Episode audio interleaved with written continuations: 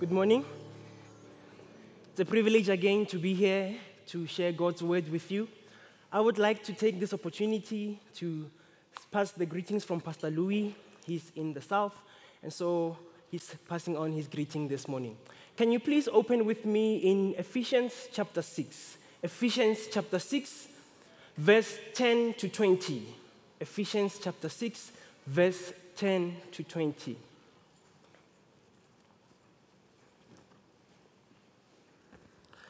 As you know, we've been busy with our series around Ephesians, and this is the last chapter in the book that we're going to end off with. Ephesians chapter 6, verse 10 to 20. If you are there, you can say amen. If you don't have your Bible here or anything like that, you can watch on the screens. Thank you. It reads as follows I'm reading from the NIV version. The armor of God. Finally, be strong in the Lord and in his mighty power. Put on the full armor of God so that you can take your stand against the devil's schemes. For our struggle is not against flesh and blood, but against the rulers, against the authorities, against the powers of this dark world, and against the spiritual forces of evil in the heavenly realms. Therefore, put on the full armor of God so that when the day of evil comes, you may be able to stand your ground. And after you have done everything to stand, verse 14, stand firm. Then, with the belt of truth buckled around your waist, with the breastplate of righteousness in place, and with your feet fitted with the readiness that comes from the gospel of peace. In addition to all this, take up the shield of faith, with which you can extinguish all the flaming arrows of the evil one. Verse 17.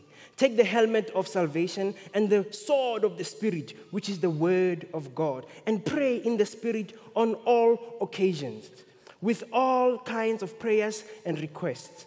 With this in mind, be alert and always keep on praying for all the Lord's people.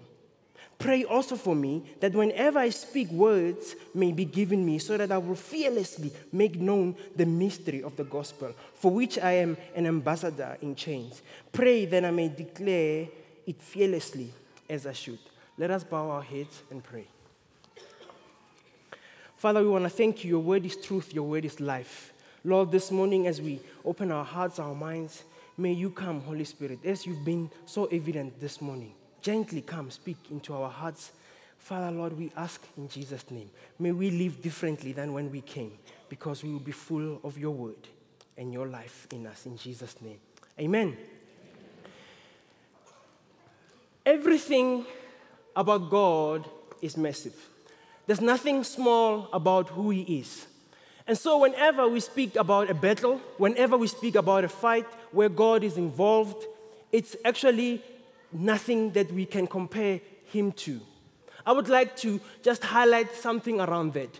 In the scriptures, Isaiah 46, verse 9, it says these words in the New Living Translation. God is saying, Remember what I've done in the past. Remember what I have done in the past. For I alone am God. For I am God, and there's none like me. The scriptures tells us this, and there's other references, over 30 of them throughout the Bible, that God declares that He is God. And so we always find out this whole big thing around who God is by understanding that He is actually big. And so my title for this morning is this Fight to remain standing. Fight to remain standing. Why must we fight to remain standing? If God is so big, if God is able to do so much more, if there's none like Him, why must we be fighting to remain standing? Have you ever wondered? And so, Scripture tells us because God stands alone and there's none like Him, we need to understand that in the world around us, there are so many things that take hold of our attention, that come against us that we had to fight against. Obviously, we understand this as believers that all this started when Adam and Eve fell in the garden. And from then, there was this battle, this war between us and the enemy, the devil, Satan himself. But where does God fit in this whole story? Where does God fit in in this whole story? If God says, I am God and there's none like me, yet we have to go on and we have to fight. You know, we normally see it when we go in the movies good versus evil. uh, you know, good versus evil. The evil will prevail, good will prevail. Uh, oh, there's a final fight in the end where we have to fight, or the person has to fight this big enemy and they have to win because they are good. I want to just make it clear this morning the Bible we read has nothing to do with God versus the devil. There is no contest against God with the devil. The devil is like so small. He is so small. It's like, it's like, I like what Dr. Graham used to say when we were in the LTS. He used to say that it's like the devil is an ant saying to an elephant, I'll take you down, I'll take you down, I'll crush you, I'll finish you. In Psalms chapter 2, the Bible says that God loves. Ha ha ha. Because the devil is no contest. God has no equal. God has no rival. The issue here is that the devil is fighting you and I. The children of God, those who are made in the image of God, those are the ones the devil is busy trying to get to. You see, the best way to get to a parent is through the child. We are the children of God, so the devil knows he cannot fight against God. God is big, he's huge. There's no way he's gonna have a chance to take him down. Therefore, he comes for, for us. Because he knows he has a chance with us. If he can grab hold of our attention, move us away from our relationship with God, then he is going to catch us. Now, in this scripture that we just read earlier, Ephesians 6, verse 10 to 20, Paul says that we actually have an armor. You see, it's like God prepares us for this battle, for this battle we need to take. You see, the war is won already by Jesus. On the cross, when He died for us, He has done it all. So when we stand in the armor of God that God has provided us with, we stand in the confidence of God. I love how that scripture starts. For it's in the strength of God, the one that God provided us with, is the reason we can stand. We know in our own strength there's just not a chance. We cannot go against the devil, he's too strong for us. But God says He provides us with weapons, weapons that will help us to be able to stand against the enemy. So, how do we apply this armor? How do we apply this armor? I have grouped it into three main points. Three main points. The first point is character character. The second point is confidence. The third point that the armor provides us with is consistency. Character, confidence, consistency. Let's start off with character. You see, I have um, taken the liberty this morning to actually organize the real armor. How's that for cool? I, I am so privileged to have, to have a, an armor like this and this is just to illustrate the point around each piece of the armor and why each piece is so important. Under character, Paul tells us that we are to put on the belt of, of truth. You see, in the olden days, if a soldier didn't have their belt on, basically the whole armor would fall off. And they wouldn't have anything else holding the armor. They would also need to have, normally, they would put in their weapons here so that the armor, this belt, can hold it together. And so, if the belt is not intact, is not in place, the whole thing doesn't hold together. You see, the truth is what makes us who we are. It's a trademark that we do have. If we are believers, we need to be known for telling what? The truth. If the devil is the father of lies and Jesus is the truth,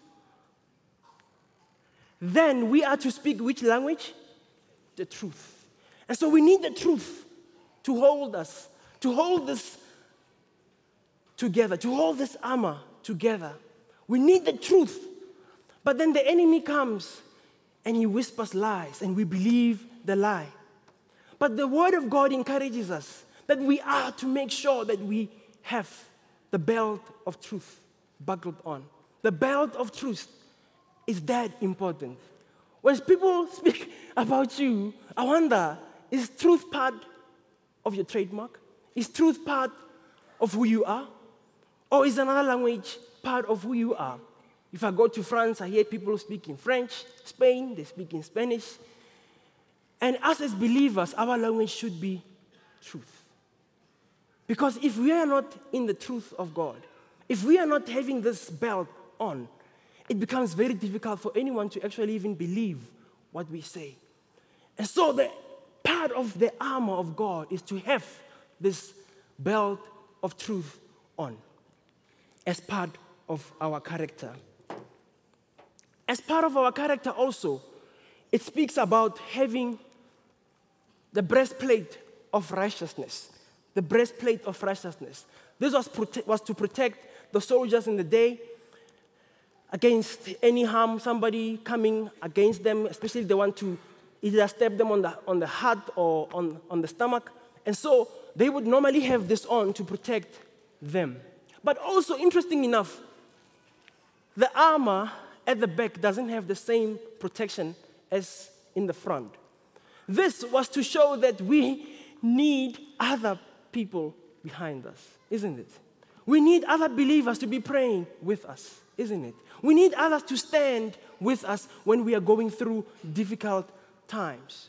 And so our character gets tested. Truth is tested.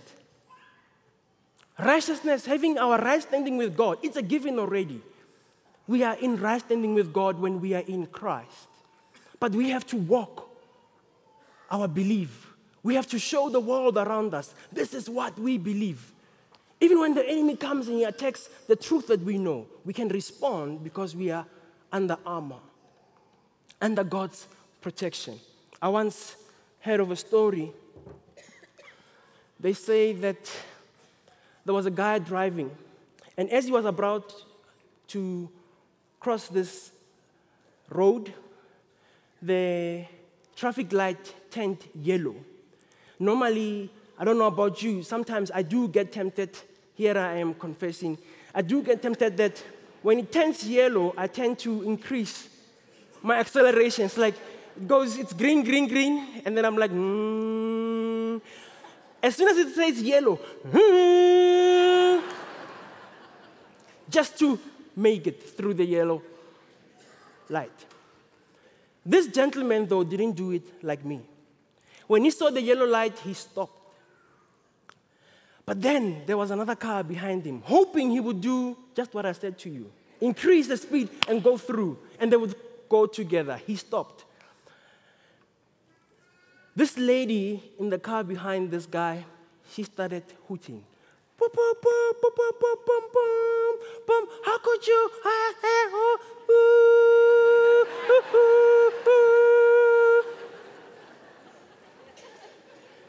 This lady didn't realize that behind her there was a police car. So the policeman saw all this. So he climbs out of the car, knocks on this lady's window.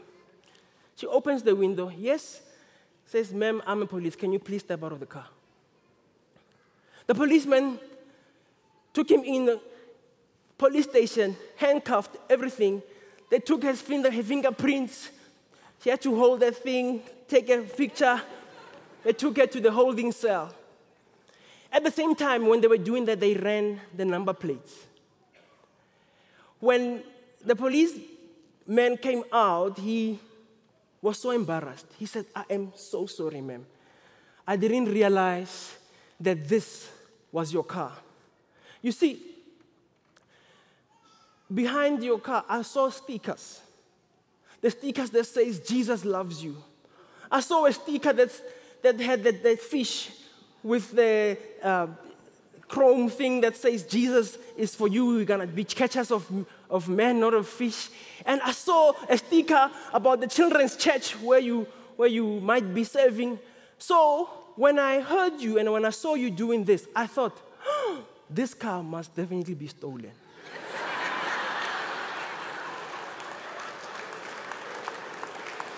There is just no way that what I just heard and saw you doing aligns with your actions and with your stickers. So I'm so sorry, ma'am. Moral of the story. You see, the fact that I sleep in a garage, as much as that doesn't make me a car, or swim in the sea makes me a fish, as much as it is when one comes to church, we presume they're a follower of Jesus. We need to be having the truth. We need to have righteousness, and it needs to show. Does it show in your life? Does it show in my life? May our actions and our words align with God. Amen.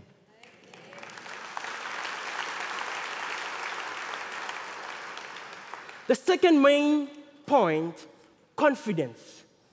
Confidence. Now, Paul goes on and he says to us around this armor if you want to stand and you want to fight and to remain standing, you will need two things. You will need the helmet of salvation. He says you will need the shield of faith. Why is that? Why is it that we will need the helmet of salvation and the shield of faith? I want to tell you this morning sometimes being a follower of Jesus is tough. Sometimes being a follower of Jesus is difficult. The enemy is constantly coming against us. He keeps shooting arrows, fiery arrows. Arrows, interesting that our shield is the shield of faith. Why is it the shield of faith? It's a shield of faith because there comes a time when the enemy shoots doubt at us. He discourages us. He tells us, Is God really for you? If He's really for you and you really believe in Him, why is this happening to, to you? Why are you not feeling well and not getting healed? Why is it that your child is responding this way? Why is it that you are losing your work, your job, your income? Why is it that, hey, there's so many things that He keeps on throwing at us? He throws doubt at us. He asks us a question Are you really a child of God? Do you really belong to Him? Does God really exist? You see, the enemy's tactics have never changed since the time of Adam and Eve. When he comes against us, he comes in the same way, but God has provided us with the armor that we need. When that time comes, you can say, I can stand because Christ is with me. I can stand because God is for me. I am standing in faith that no matter what happens, He will come through. That God, like Romans 8 always says to us, that He's working it out all for good. Even though sometimes we feel we are in the corner, God says He's working it out all for good. And so we have the shield of faith, the helmet of salvation. And these are very important because they help us to understand that no matter what, we are able to stand against the enemy's tactics. There was a, a famous architect. His name was Frank Lloyd Wright. Frank Lloyd Wright. He was one of the best architects of his time, about 70 years ago or so. And he was asked to come and build this huge hotel in Japan. But if you know Japan, Japan battles with a lot of earthquakes. And so they asked him, You need to build a hotel that won't be affected should there be any earthquakes. This gentleman took the challenge he went and he started to work in this place. But as they were digging foundations for this whole big hotel, there was a challenge. About 18 meters down where they were building, there was this mud, this soft jelly like mud. And so they couldn't actually put the building there, but that was the only place that was available at the time to build this hotel. He had to come up with plans, get beams, put in structures to try and make sure that when the earthquake comes, it won't collapse. For four years, he tried this, it didn't work. He came to a conclusion the only way I can make this building to stand is if I build it like a ship. Because a ship, what does it do? It just floats on water. And so he decided he's gonna build it in such a way that it's like this whole ship, cruise ship. And so he started putting certain things in place, structural things in place to make sure that this building, instead of trying to make it on the ground, make it firm, he started to decide that maybe the best way was to build somehow on top of this mud so that when this earthquake comes, the building might shake, but it won't collapse. And so he built it up. Four years later, he managed to do it, and he did it in such a way that it was remarkable in his time that he could achieve such a feat. Eventually, he left, went back home to the US. Just after that time, isn't it interesting? Just after you had a good word and you had good time with God, something happens. And this gentleman, just after he finished this building, the biggest earthquake Japan has ever seen in 52 years took place.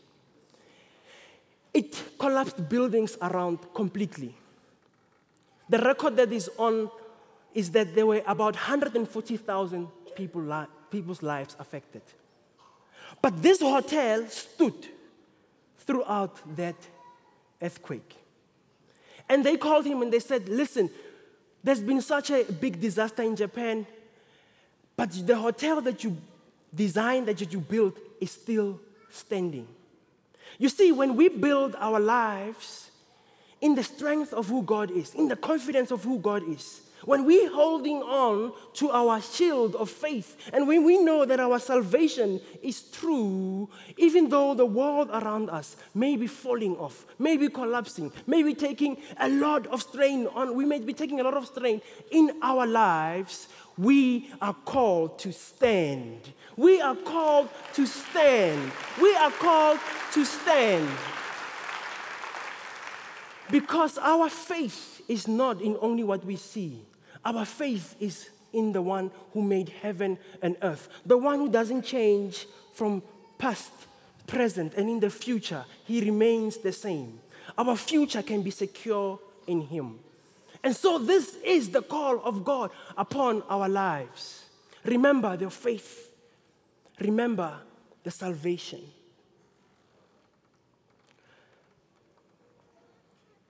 Paul goes on to his third main point consistency. Consistency. Remember the first point? Character. The second point? Confidence. The third point? Consistency. Consistency. What is necessary for us to remain consistent?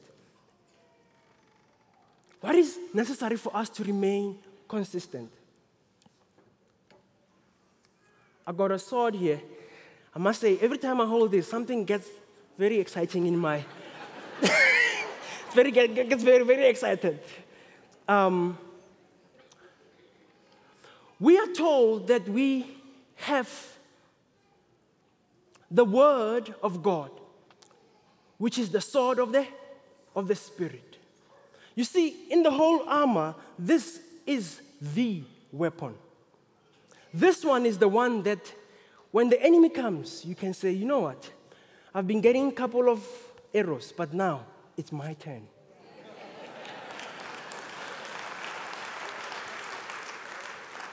the weapon that we have in the Lord is very powerful. We must not underestimate, we, we are hearing this morning that we mustn't be familiar with God. Can I add on that and say, let us not be familiar with reading God's word? Let us be in God's word, always eat of His word. Because the, the more we spend time in the Word of God, our sword in the Spirit gets stronger. We are able to go against the enemy with confidence. You are able to say to the enemy when he comes close, you say, Greater is he that is in me. Come close and I will show. you dare. But there comes a time also where the word it's something that we lean on. When it's hard, when it's difficult. Lord, I lean on your word. Lord, I lean on your promises. When you're not feeling well, you say, Lord, Mark 11, 28. You said, whatever that I ask for, and if I believe, I will receive it and it will be mine. You hold on to those words. You hold on to those words and you say, God, I'm trusting in you. God is difficult, but I'm leaning on you. The word of God is powerful, sharper than a double edged sword. Interesting enough, when Jesus went against the devil, did he show off his powers? He spoke the word. He spoke the word. When you're going through a difficult situation, speak God's word. God's word is life. God's word is one that provides, it opens a path where there's no path. You can walk confidently with Him. Walk with the Lord. Consistency. Consistency. The other part that we are told about is about we need to go on and be ready to share the gospel. I have slops, I don't have those gladiator sandals, those cool ones. Um, but the ones that I have, it's just to illustrate just a point that we are called not to just hold on to the word, but we are called to tell the world about the goodness of God, what He has done in our lives, what He wants to do in the world around us. And this is what we are called to go and do. We are to share, we have to have open lives about who we are and give it to those that may not know the Lord. You might be in a work space where it's so difficult. Maybe you work under a boss or a leader or supervisor, and things are so challenging, and you're thinking, ah, there's just no way. You know, there are just some people, you, you start to think this to yourself. There are just some people, ah, even, even if I speak to, to this person about the Lord, they're not going to even hear it. They don't even understand it. And you sort of lose hope that someone may know God through you. Can I just encourage you this morning? Look for God opportunities, for God moments to come and share the word with somebody. I always say, if there's just a small moment, I will grab it and I will share with someone. And so every time, look for the best way you can grab hold of someone and share with them about God and what He has done in your life. Your testimony is actually your message, what God has done for you, it's exactly that which you need to go and share with the world around you. The last main point under consistency is this the sub point it's prayer. Prayer.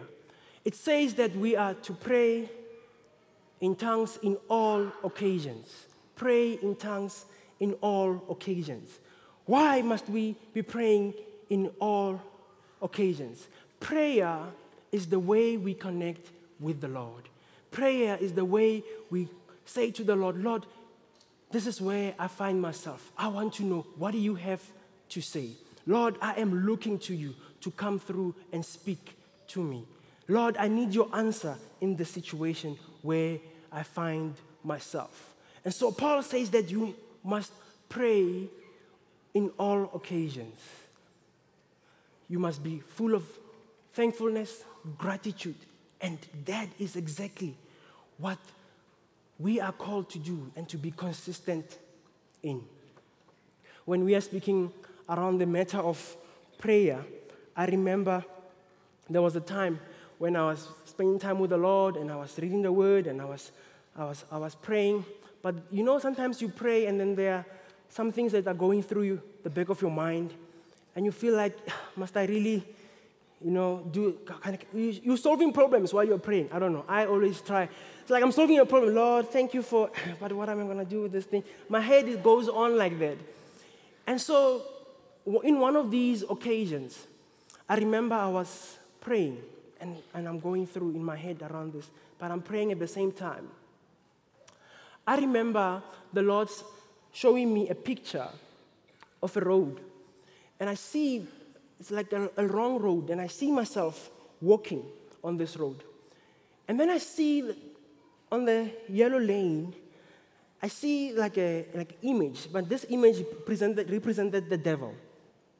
And I'm walking, and as, as I'm walking, I hear this voice speaking. And it says, You don't think you're gonna do it. You don't, it starts to speak all these words that discouraged me. And he starts to say these things. And I, and I wanna, you know, in my attitude, sometimes I feel like I need to go closer and attend to this and really hear what is going on there. I, I, so in my head, I'm, I'm solving this thing. And I hear these words from this image on the yellow lane. And I start to get distracted. And I felt the Lord saying to me, You see, Lutsulo, this is how the devil works. For you to be able to remain consistent in God's word, to be consistent in sharing about Him and in prayer, He cannot do much. He cannot come on your lane and push you off your lane. The best thing He can do is to speak doubt, fear, and distract you from your path. If you allow the enemy to speak these things, suddenly you feel like you need to come closer and then you go on the other lane. And on the other lane, you, you crash. You will never gonna make it to your destiny. As long as you take what he says to you, you get out of your lane and you go on the wrong lane. You see, the enemy cannot come onto your lane. But if you are distracted and you allow yourself to be distracted, to be distracted from God's word, to be distracted from connecting with Him, to be distracted from sharing about Him, if you are distracted like that, the enemy gets his way. And so, I want to bring this to a close. You might be here and you're saying, My character, I, I, I'm not sure. I'm not sure if truth is like a companion. I'm not sure if I have a right standing with the Lord. When it comes to confidence, you might say, I'm not so sure that my faith is intact. I'm not so sure about my salvation. When it comes to consistency, you might say, I'm not consistent in my prayer time. I'm not consistent in the word. I'm not consistent in sharing the gospel with others. And if any of those three speak to you, and you saying, Lord, I'm making myself available, that I will have character, confidence, and consistency in who you've called me to be. I would like to invite you to please stand.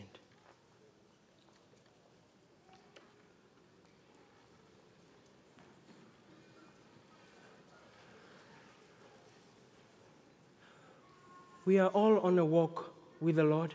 I always say it's a journey. None of us has arrived, but we are all walking with Him. And as we pray this morning, I want us to pray that the Lord, wherever you are and whatever that you find yourself in, that you may be able to connect with Him and be faithful in your walk with Him. Father, I want to thank you for my brothers and sisters this morning. Thank you, Lord, that you are for them and that wherever they feel that they, they fall short, Lord, that you would speak to them this morning, that you will walk with them that you will encourage them, that they may be found in you as you intend them to be. And so, Lord, we thank you for all that stood and they said, Lord, I want my character to be aligned with yours, that I will have truth and the, the right standing with you as I should. And those that also stood and said, Lord, I want consistency. Consistency, give me desire to have consistency in your word, desire to have consistency in my prayer life and in sharing about you. And lastly, Lord, I want to pray for those who are saying, I'm not sure about salvation. I don't, I'm not sure about the faith that I need to stand. Father, I pray for those also that you will speak into their hearts this morning in Jesus' name. Amen. I want to take this moment and do a prayer over you before, before we leave. It's in Jude chapter 1, verse 24 to 25. And you can bow your heads and as I pray. To him who is able to keep you from stumbling and to present you before his glorious presence without fault and with great joy. To the only God, our Savior, be glory, majesty, power, and authority through Jesus Christ our Lord, before all ages, now and forevermore. In Jesus' name. Amen. Thank you so much for your time.